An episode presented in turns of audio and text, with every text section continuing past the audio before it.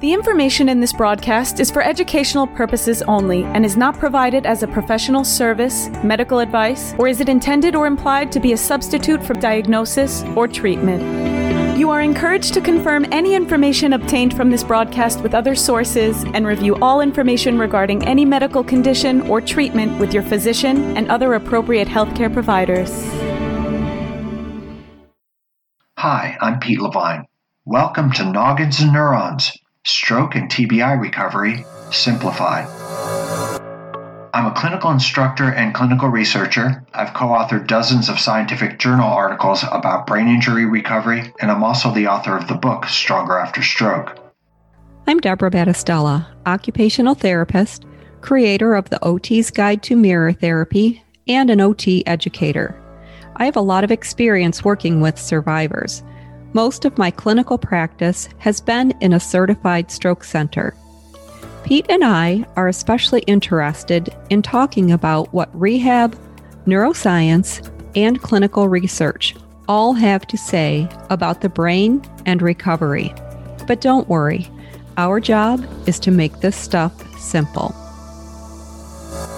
We're here to make it so that everyone, clinicians, clinical students, caregivers, and most importantly, the survivor, understands what it takes to leverage their great neuroplastic brain for recovery.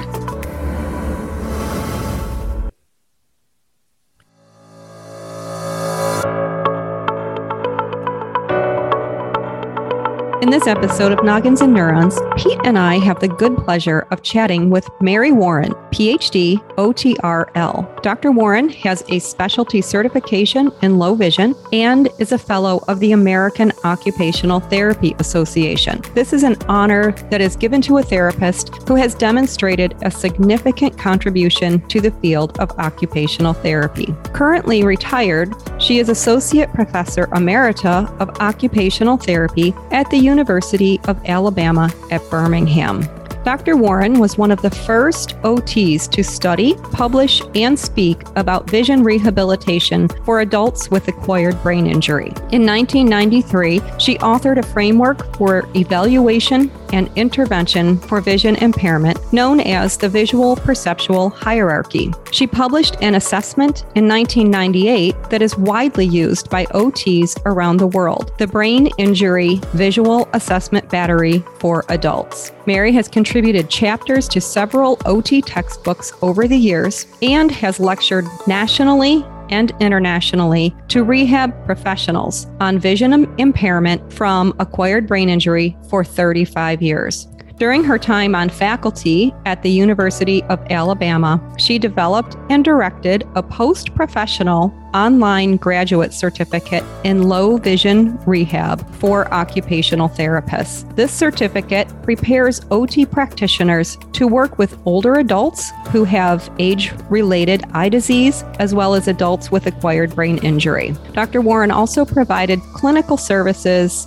to adults clients with vision impairment from acquired brain injury in the UAB Center for Low Vision Rehab and served as associate director of the clinic until she retired. Dr. Warren currently teaches continuing education through a website titled Visabilities Rehab Services. This is a little mom and pop company that she runs with her husband since the late 1990s.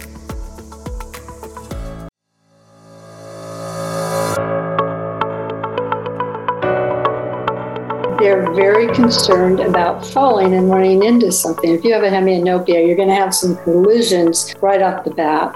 And they walk very slowly, or they do a, a thing where they stare straight ahead and just walk toward the target and hope they make it. But these are dangerous types of things, and you can't get away with them when you're in dynamic environments. They don't keep you safe. So the person tends to avoid dynamic environments and won't go outside the house then because of the way they're moving. So we, the, the the culprit for that, I guess that takes me off in a different direction. That's very a very interesting thing that the brain does is that when we're scanning our environment, when we're finding things, we don't go from object to object to build a visual scene. Instead, what our frontal lobes do is they sample the visual scene and then they perceptually complete it based on past experience with this environment and expectations of what you should see.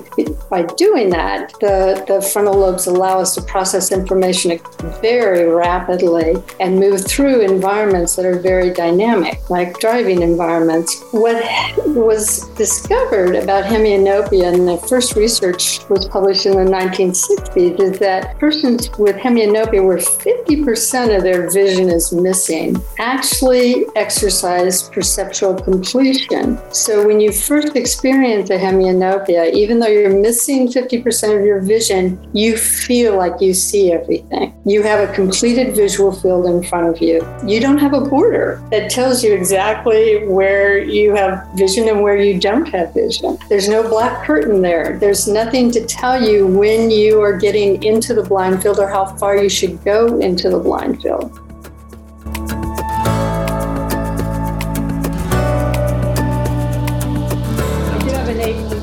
Puppy. He should be well taken care of. I also have an eight year old grandkid around here, so I've warned everybody not to bother me. Oh, wow. Yeah. Okay. Well, that's. Those are that's, fun, though. They are. The they puppies are. or the grandchildren? Both. Well, both. Yeah. yeah. Both. yeah. Yeah. So, Deb and I would like to welcome vision expert Dr. Mary Warren. Thanks so much for for showing up. Thank you for having me. Yeah, no better way to spend your Friday evening. That's right. That's, That's right. right. That's right. So, if I can start out with a quick question, I get the feeling that you were the first person to dovetail OT with vision. How did that whole thing start? How did you make that connection? And then how did you build it into all kinds of information for all kinds of people? Hmm.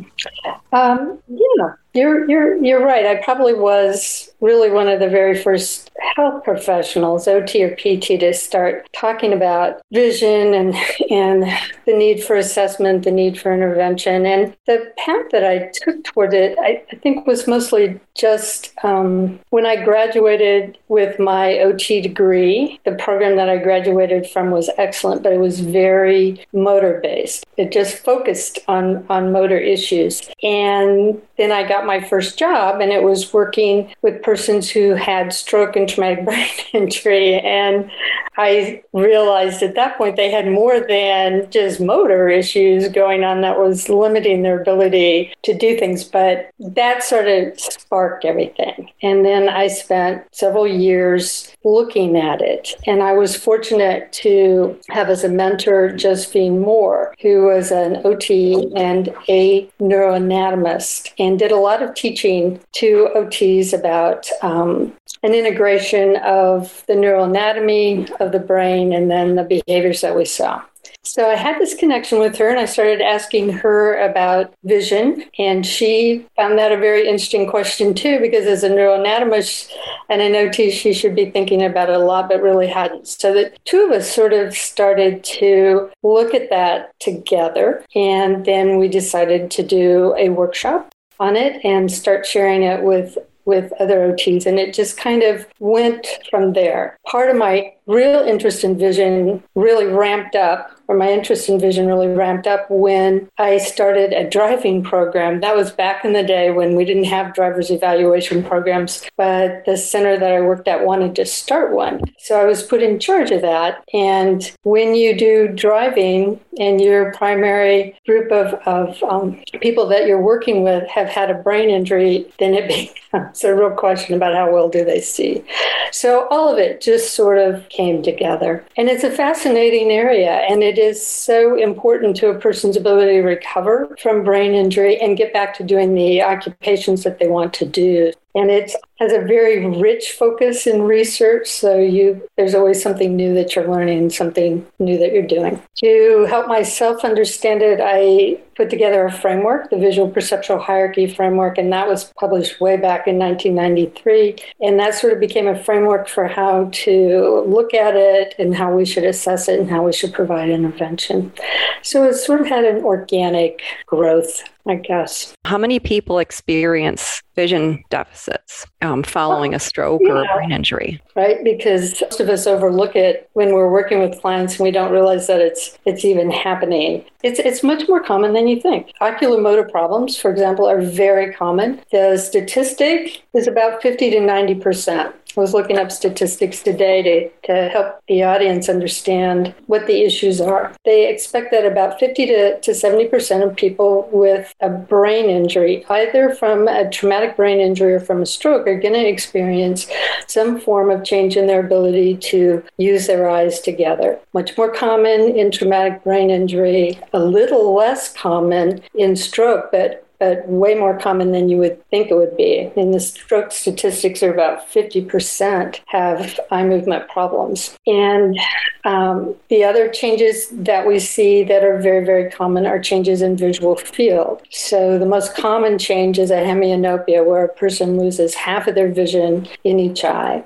And those statistics, again, we see them for TBI, but we also see them for stroke. For stroke, it's thought that about 50% of people, depending on the research that you're looking at, will experience some sort of visual field deficit. It can be a hemianopia, it could be a quadrantanopia. Quadrant is they lose a quarter of their visual field in each eye, hemianopia, they lose half. But that really is a, a large number of people who have it, particularly because visual field deficits tend to be permanent vision losses. They're considered to be the only low vision condition that's produced by a brain injury. So we're talking about a person losing half of their vision permanently um, and at a rate of about, again, 50%, depending on where the lesions are occurring in the person.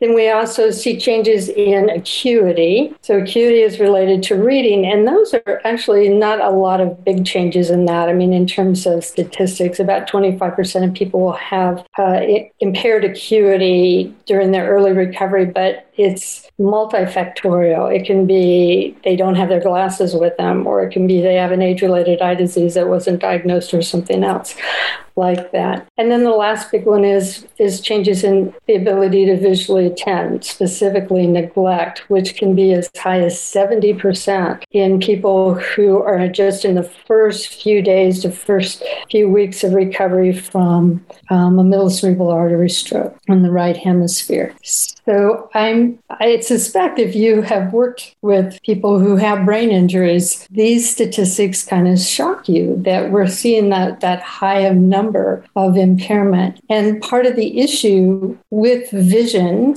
is that it creates a hidden disability. When you see somebody who's had a stroke that has caused hemiplegia, it's real easy to see that the motor deficit is there. They can't move their arm, they can't move their leg, or if they're having a change in their speech, they don't talk, you know, they don't understand speech and they don't speak correctly. But a person with a vision impairment really just looks like a person without a vision impairment. There are no outward signs to it for most people. And so it's really easy to attribute the behaviors that are associated with vision impairment to other behaviors, particularly changes in cognition and changes in motor function, because vision subserves both of those. Uh, we use our visual system for most of our decision making because we see objects in our environment and we see see um, faces and we see other cues that, that cue us to make certain decisions. And motor is the same way. Our visual system is always out ahead of us, 10 feet, 100 yards, telling us what we're going to be encountering next. So it helps to keep us upright in space. And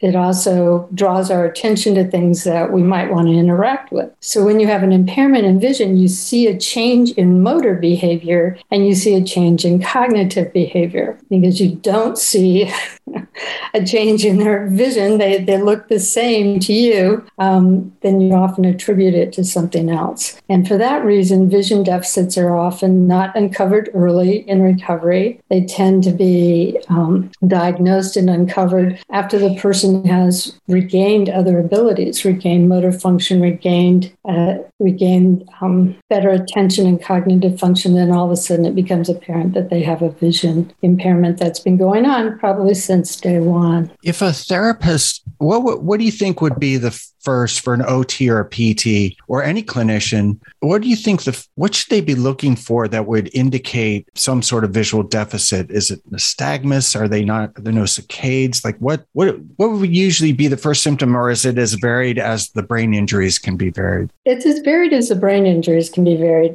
It's pretty easy to see nystagmus in a client. Um, it's pretty easy to see if there's an eye turn um, and some of those types of things. It's very difficult difficult to see a visual field deficit. In fact, the person themselves usually is not aware that they have a visual field deficit until several weeks into their recovery. It's something they have to discover. So we look at certain behaviors that are associated with vision loss. And unfortunately, these behaviors are also associated with cognitive impairment. Like one of the big behaviors associated with vision loss is slowness because we use our visual system to keep us on top of things and and um, your visual system's always integrating your sense of the world around you and doing all those things and when you impair the vision then the person suddenly can't see a face well or they can't see objects well and they slow down in how they respond and they may get very anxious in environments where they're they're not seeing well. So they get that kind of behavior going on as well. So they're slow in responding. They're anxious particularly when they get in crowded environments. They tend to rely on other people for their decision making. They become a little bit more passive. And so they're afraid of making mistake or not sure on how to proceed. So they ask another person to do it. Those are all behaviors that we would see with a person who had frontal injuries in a, and a traumatic brain injury. So you have to assess. Uh, visual screening should be as routine as any other screening that we do with the client. It, it's a core assessment. Start with visual acuity and always look at visual acuity first to make sure the person really can see and respond to things. And then look for clinical behaviors that suggest other areas of deficit and assess them as well. The piece that's missing a lot right now and has been for decades in neuro rehab is this this is is looking at vision as a core assessment is one of the first things you're going to look at and you're always going to assess certain components of it I feel like a student again. We are students. Our, it, it, only lasts your whole life, so don't worry about it.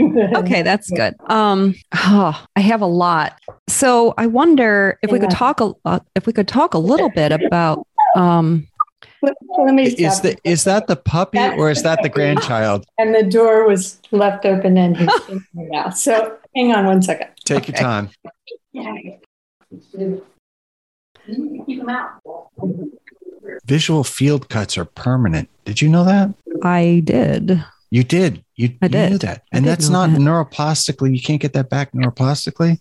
To, well, some people do spontaneously recover from my experience, but not. It's very small, the recovery from a visual field deficit. Yeah. Like 50% of people will get some recovery in the first four weeks, but the chance of fully recovering the field is about 10% of people can get a full recovery of visual field. And a lot of that has to do with the fact that it's just it's the pathway from the eyes into the cortex straight across the middle part of the brain. It's not polysynaptic. It's a highway that goes from one end to the other and if you blow up a bridge on that highway, it's hard to get anything. I see.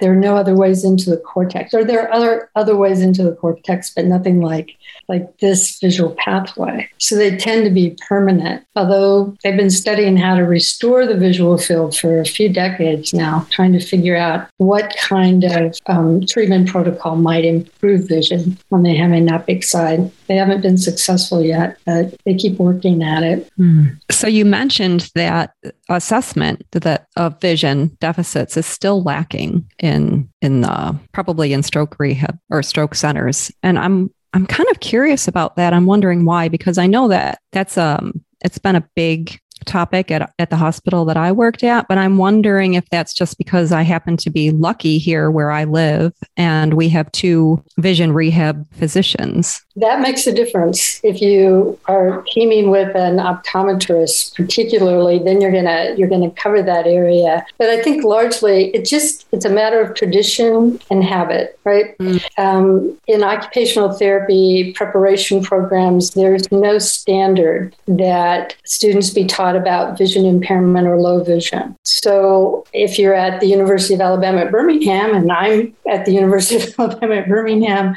and I'm part of that faculty, you're going to get that education as part of your graduate education. But if you're in another school, you may not get it at all. And then a, a, a hospital or a center has to have a tradition of providing that kind of assessment. So they vary, right? So we'd like to get to a point where every OT in, in the preparatory courses would be trained to do a vision assess, uh, assessment, but it's really hit or miss at this point. And so that means that you get that kind of education either on your job site or as postgraduate continuing education, and that can be real hit or miss too. So it's just kind of a loop in the system that a lot of us have been trying to close now for a long time.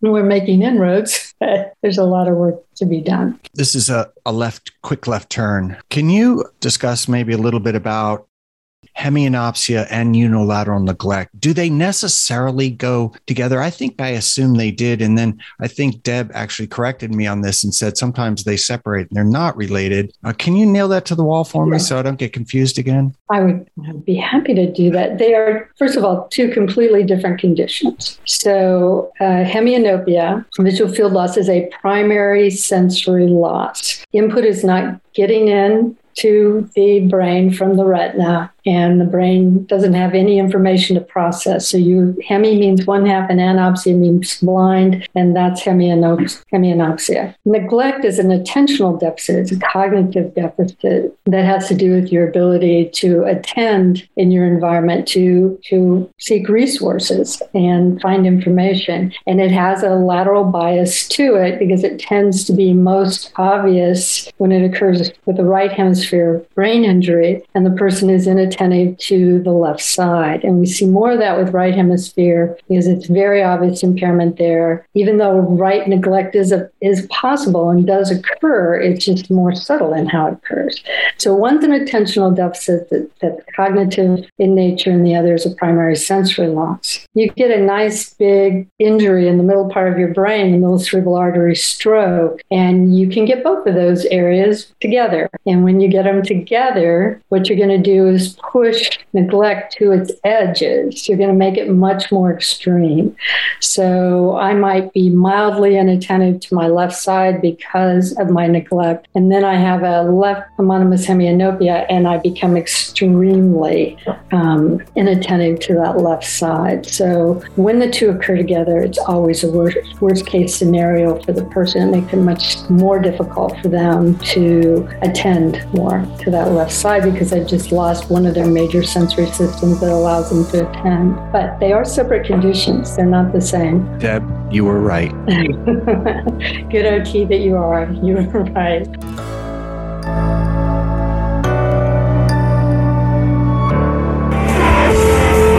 Hey, everybody, I wanted to talk to you about something that's really important recovery from brain injury. Since 2016, I've been doing consultations with stroke survivors and survivors of other forms of acquired brain injury.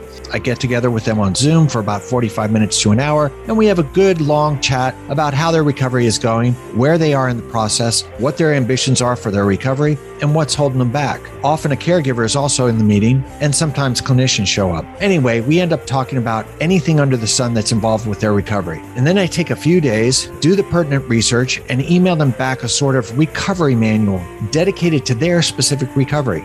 Often it's stuff that comes straight out of neuroscience and neuropsychology and emerging technologies. I email that manual back to the survivor, and every one of the suggestions in the email has clickable links to more information. I'm going to be putting a link on the show notes, but probably the best way to find out how to set it up is to email me at my personal email. And that's stronger after stroke, three words, all stuck together, no spaces, stronger after stroke at yahoo.com. You don't have to email me anything. In fact, all you have to do is write consultation in the subject line, and I'll email you back with how to set it up. It's that simple. Stronger After Stroke at yahoo.com. So let's get together and jack your recovery up. That's right.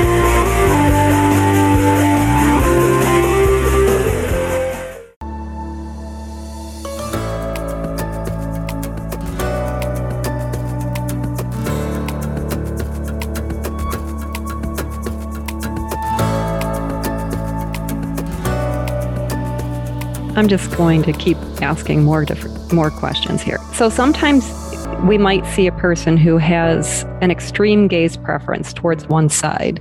What does this mean in terms of these two different deficits that we're talking about? Does it mean anything or nothing? Usually, if you see that by extreme gaze preference, you mean that their head and their eyes are turned in one direction. Is yes, and yeah, and they can't. They they maybe bring their eyes to midline, maybe they don't they they can't really turn their head towards the, the other direction. Yeah that's um, that's a sign of neglect. That's an early sign. So those, typically that challenge where the person's eyes and head are turned towards that um, towards the towards the right side away from the left. Usually occurs very acutely. So you're going to if you work in acute care you're going to see it the first few days that the client is recovering from stroke up to the first few weeks. But then it generally gets better and the person stops that behavior. If they continue that behavior beyond a few weeks that's not a good sign for a lot of rehab potential because it's an indication there's been a lot of, of brain injury. But doctors use it. They look for it in acute stages of right hemisphere injuries and see it as a sign that the client will have neglect. Thanks. That clears up some questions I had now. yeah, yeah. Um, I wonder if you can talk about the types of vision impairments that respond best to therapies that are directed more towards restoring performance. Okay, yeah, good topic.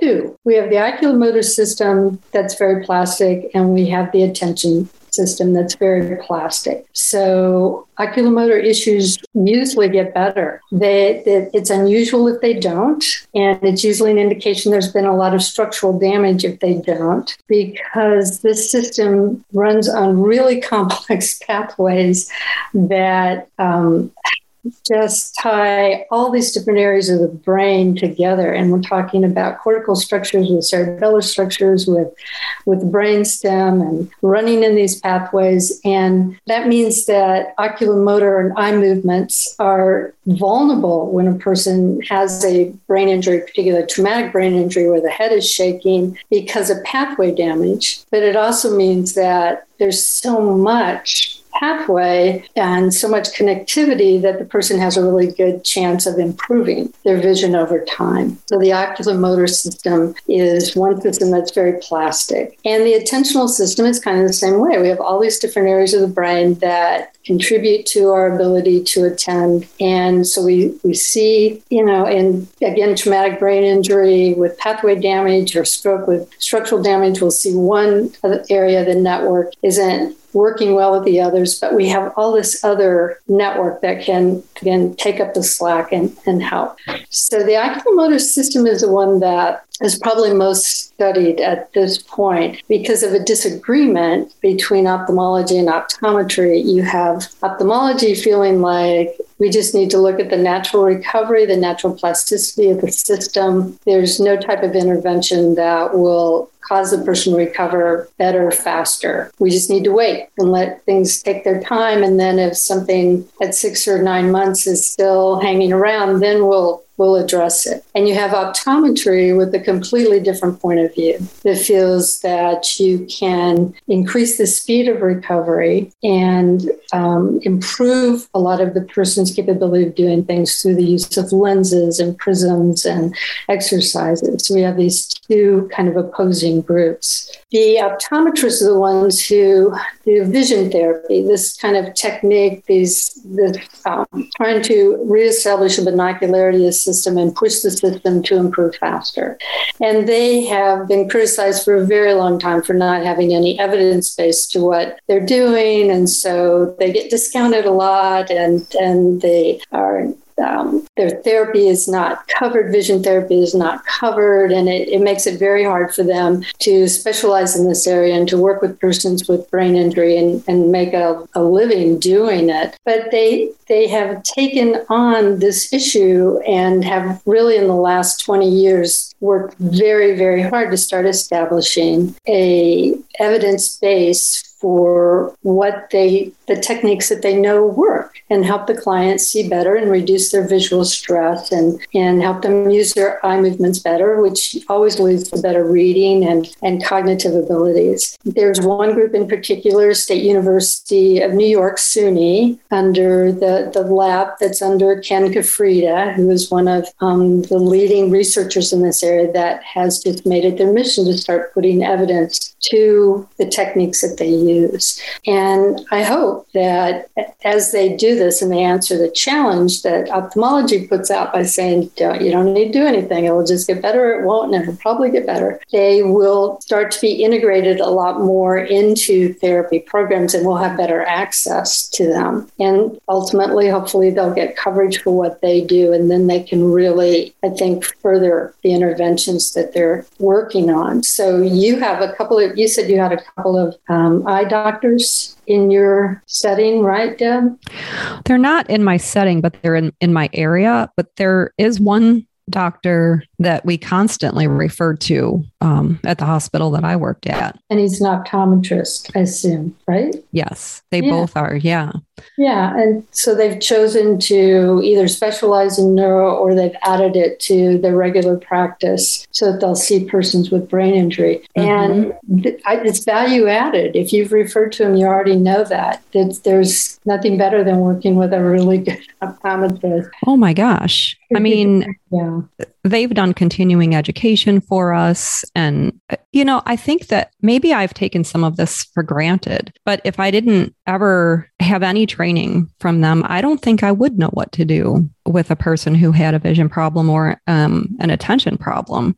So at least I had some tools in my toolbox. Right. Yeah. Optometry is a natural partner for occupational therapy. And one of the reasons why is because of how they're trained. They're um, eye doctors, but they're not physicians. The ophthalmologist is the physician, the medical doctor. And ophthalmologists and optometrists are both trained in um, how to, you know, how has vision changed and what can be done to improve um, vision? Will the, what can be done medically to improve vision and will the person get better? Will their vision get better? So they both kind of answer that question what happened and will it get better? But optometry in their training has this additional on training, this additional perspective that they're taught, where they always ask the question, what can we do to make it better? Would lenses make it better? Would prisms make it better? Would eye exercises make it better? It's how do we improve it now? Where the ophthalmologist is great at consulting, he can tell you what happened, he can tell you if it's going to get better, but he's done at that point or she's done at that point. And they don't give you any further direction into your rehab program. They feel like that's your job to do that. Where an optometrist optometrist sees you more as a colleague, somebody that they're going to discuss this case with and you're going to try different things with. So they make great partners for occupational therapy and physical therapy. They give us a lot more of what we need than ophthalmology does. And I'm not knocking ophthalmology, it's just a different profession. Mm-hmm.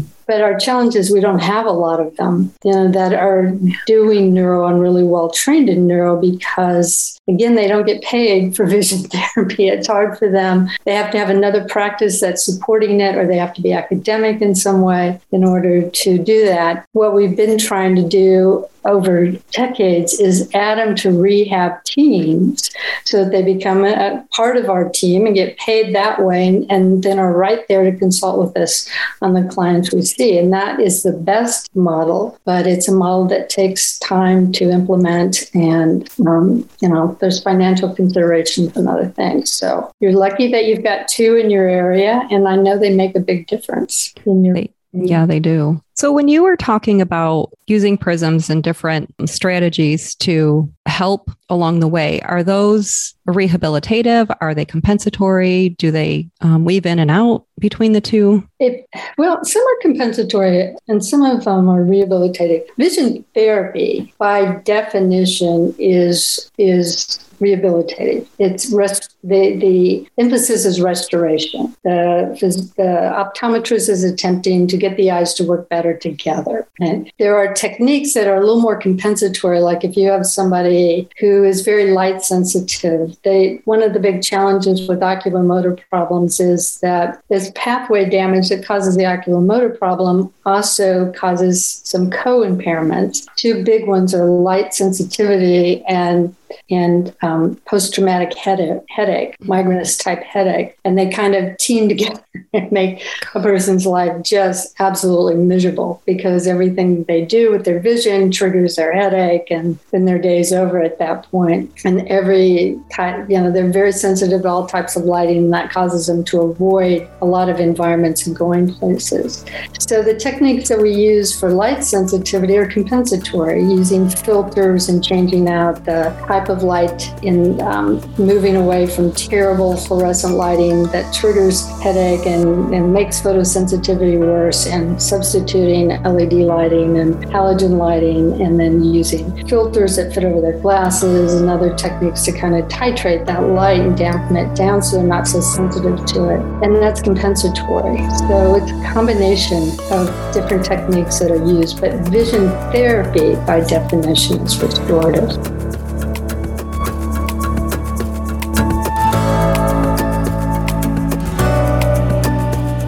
Pete, we asked people to donate to our Venmo account to help us keep this podcast up and running. One of the things that I would like people to know about us is, if they don't already know it, is that we're pretty passionate about neuroscience and our practices and sharing this valuable information with the world.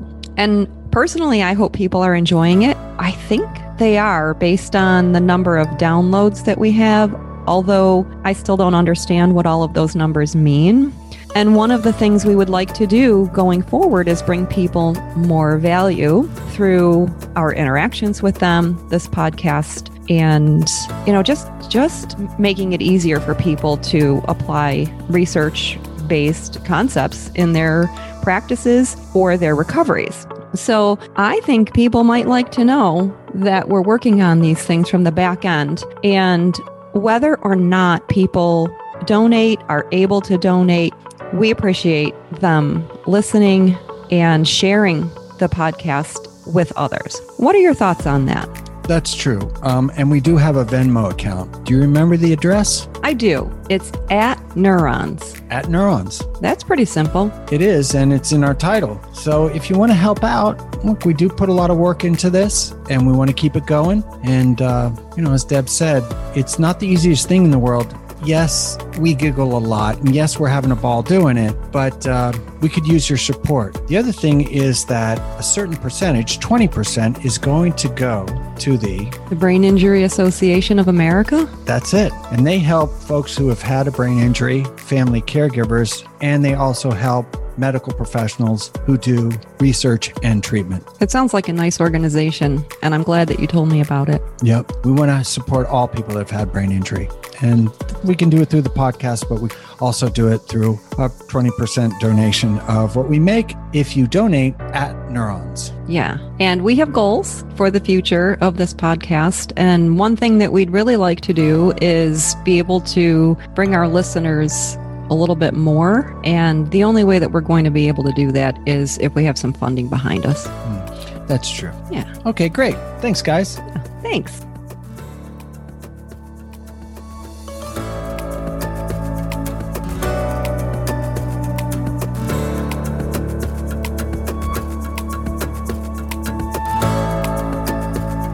Can you give us your most interesting case study from soup to nuts? You meet the guy, you figure something out, and then you do something for treatment. And what is that thing that you did for treatment? And it, let's make it a happy story, something that really worked worked well. Or it could be an amalgam of a lot of patients. What does the therapist see, and then how do they react to it?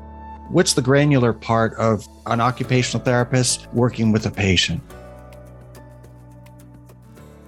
Answer it this way. The client that we can make the greatest success with and often get all the way back to driving and a really high level performance is that client who has the hemianopia. But if they receive therapy from us and they're taught how to understand the change in their vision and how to compensate for it, and they can just really, really go far. But if they don't get that therapy, then there's research that shows that they adopt horrible habits that keep them from doing activities. Basically, they become very avoidant to certain environments because they get very anxious in those environments. They won't go out, they adapt by living at home and never going out in a community environment and, and other things. So that's the client that we can get the, the greatest change in their quality of life with the least amount of therapy. Because if you just have eight weeks, one time a week with a client with a hemianopia, you can get them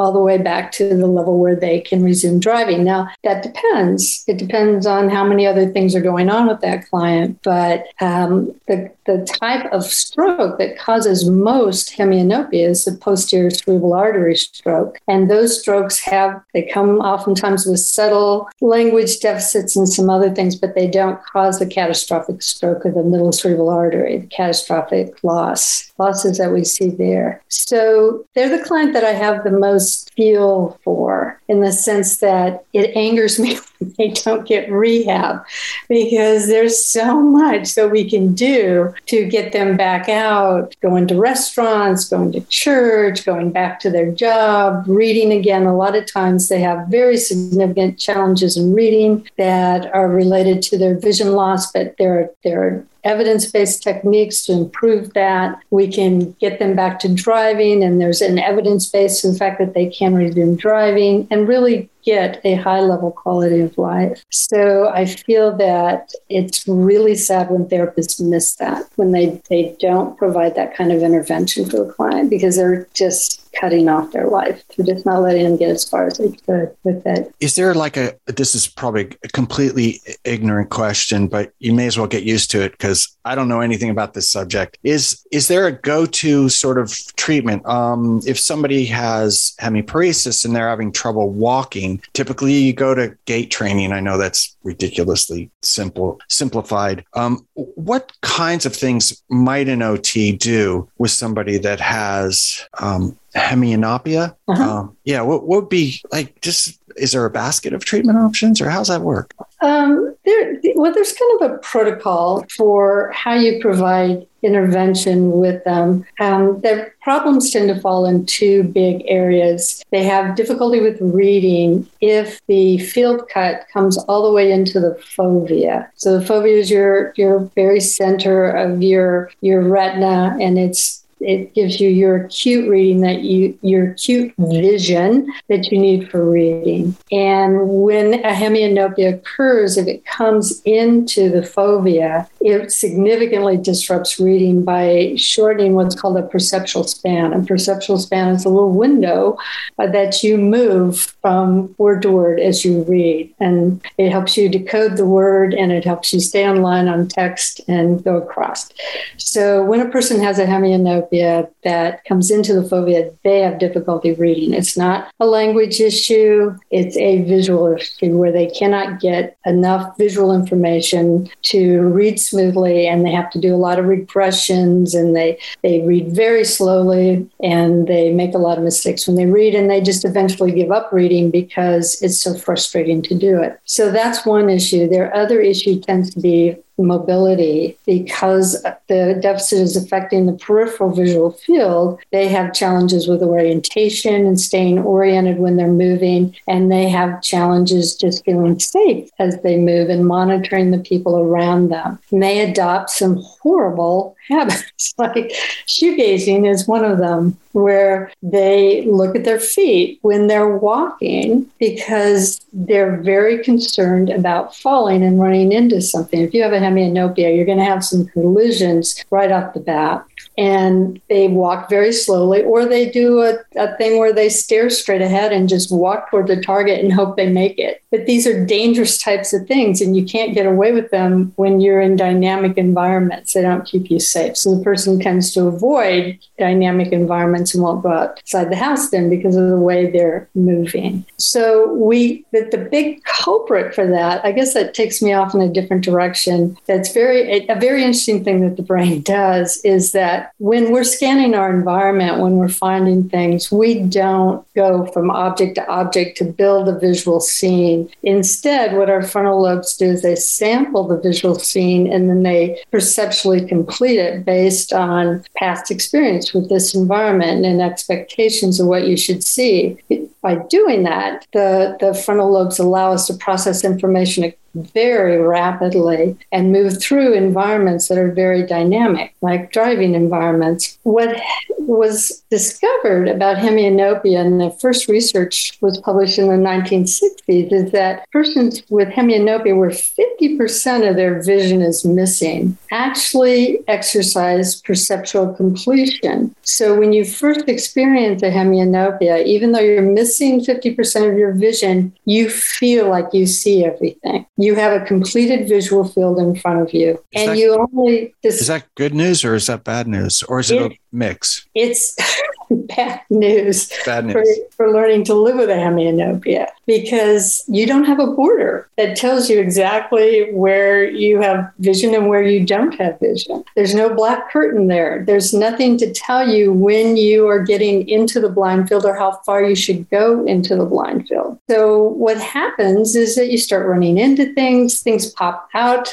in your, you know, you're walking along and all of a sudden there's a chair that pops into your field of view because you've gotten close enough to it, but you haven't been seeing it all along. You stumble, you collide, and you start to feel very uncomfortable in walking, and you start to put your head down and walk more slowly and avoid busy environments because they make you very nervous and that type of thing. And you have very disrupted and slow scanning towards the blind side, towards the hemianoptic side. So it's pretty much universal that everybody experiences this and experiences it this way. So when we begin therapy, we start by talking about perceptual completion, which instantly connects with the client usually because they're like oh my god i get it now you know and and then we start training them to scan wider and to move their head more and to use their attention to pay more attention to what's over on that side that they have to be able to scan both sides because we orient that way. So we can do a lot of activities where we really um, force them to use their vision more quickly. That's where light boards become become incredibly useful. The, the Bioness integrated therapy system, the BITS, the Dynavision, the um, Vision Coach, and some of these other training devices become very helpful because they just increase speed. And we teach them techniques to scan while they're walking, purposefully do that. Because it's a primary deficit, usually their attentional system is good and they can compensate for that. So that's one area that we address. And then simultaneously, simultaneously, we address their reading issues either by improving their ability to read. And there's a kind of a set um, protocol that you go through that's been shown to improve reading accuracy, or by using assistive technology with them to eliminate their need for reading a lot of things. And when you address these twin problems for the client and you, you also modify their environment to just make their environment work better for them. So you remove clutter and you increase light and you add contrast so they've got a much more visible environment. And all three of those things come together. You often have a client, again, who's going to resume driving, who's going to resume working, who's going to, you know, do all of their activities of daily living on their own and just have this happy life. And you just bring those pieces together we think that probably about 40% of the people that listen to this podcast, I don't know, it's a broad estimate, are OTs. And then um, we have people that have had brain injury. Eh, we know we do have that, and caregivers and some PTs scattered in there. You mentioned Nova Vision and then a Bioness integrated vision. Is that what it's called? Well, Bioness integrated therapy system. These are big light boards that um, are touch boards and they'll have games playing on. So think of a big board in front of you that's interactive. And uh, therapists use them. I don't know, Deb, if you're if you're familiar with them, I mean, therapists use them for balance training and for upper extremity, but for vision and for cognition, they're good because they they um, challenge the person's working memory and their ability to search and find and that kind of thing. So programs that do a lot of rehab see a lot of people with visual field deficits and, and that type of thing often have invested in a light board like this. So think of them as an interactive computerized light board. And there are several different companies that make different types, but they all operate pretty much the same. They're very dynamic. They're they're on they run on a game mode. They stay slightly ahead of you and they push you faster and faster. And you have to, they're big and you have to turn your head and you have to search very automatically in very quickly. So they really push the system to be faster and they push the person to, um, in their attempt to get a good score on whatever game they're playing on the light board, they're, they're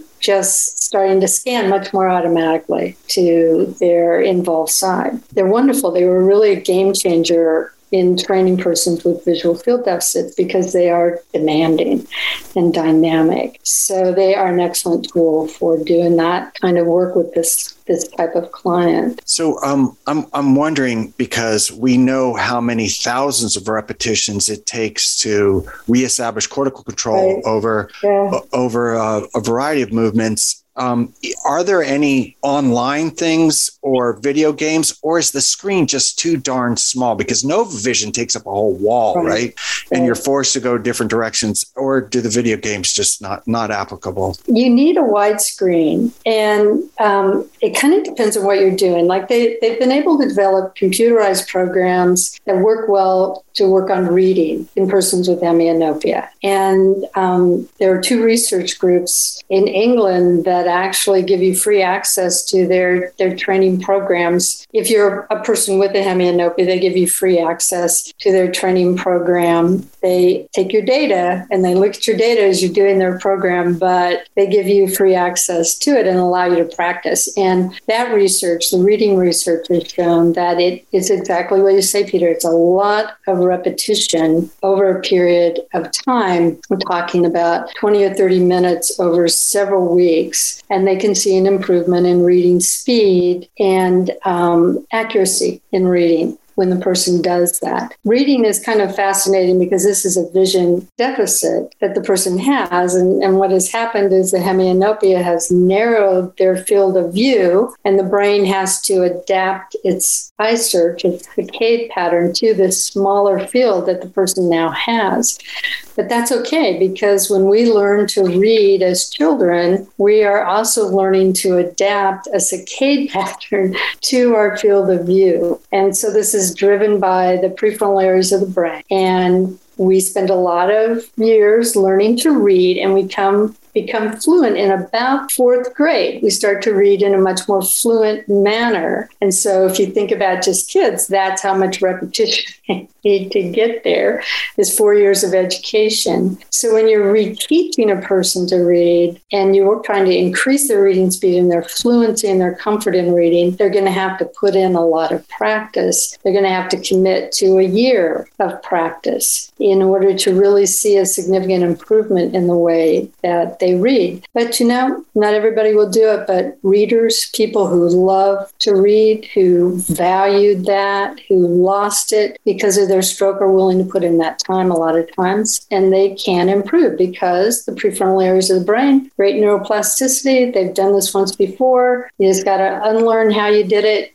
when you had a wider field of view and adapt it to the new one and change your saccade pattern. Is the system at University College London is that the, the one that that does it? I have one that I've had on my blog forever, and this is the it's Read called Right. Read, Read Right Right? program. I got is- Eye-Search. I don't know what Eye-Search is. but the Read Right program. I don't know. I don't recall what university it's it's um, with Ong O N G. I think was a um, author on the first article. So you have Read Right, and then you have DREX, and DREX stands for Durham Reading and Exploration. It's also a website. It's also um, from the Brits, and it's also a free program. So you have DREX and you have Read Right. I think if you put either one of them in a search engine, you'd come up with Is it D R E X? D R E X is DREX. Yeah, we're gonna need that. We're gonna need that link, Deb. We're gonna have to do the Cool. research on because Well, that I, sounds like a good tool.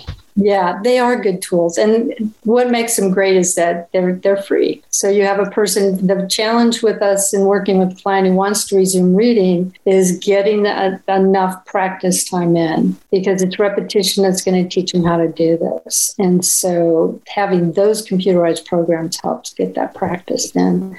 Not everybody can put that in that time. It's frustrating to do it and it's time consuming. So a lot of people can't do it. And that's where we live in a golden age of assistive technology now, where literally you can avoid reading. You can get around it in so many different ways. So there's a solution either way for the person. Would you also say that it's fatiguing? Oh yeah, oh yeah. I'll, whenever the visual system is involved, it's it's fatiguing. Fatigue is a huge issue. You're putting in so much effort trying to use your vision and find things. That's where adapting an environment, simplifying an environment, and making it more visible is a gift to the to the person because when everything is structured and everything is visible, they don't have to just put as much effort into seeing all the time. And they are not so tired at the end of the day and they can enjoy some of the other activities that they would typically avoid.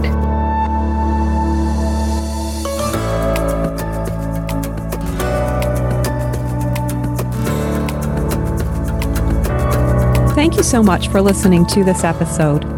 We appreciate your support and would love to hear from you. Ask us questions and share your thoughts by email at nogginsandneurons at gmail.com. That's noggins, the word and spelled out, neurons at gmail.com. If you like what you heard, please share this podcast with others you think will benefit. Also, be sure to subscribe and leave us a review. We'll catch you next time on Noggins and Neurons Stroke and TBI Recovery Simplified.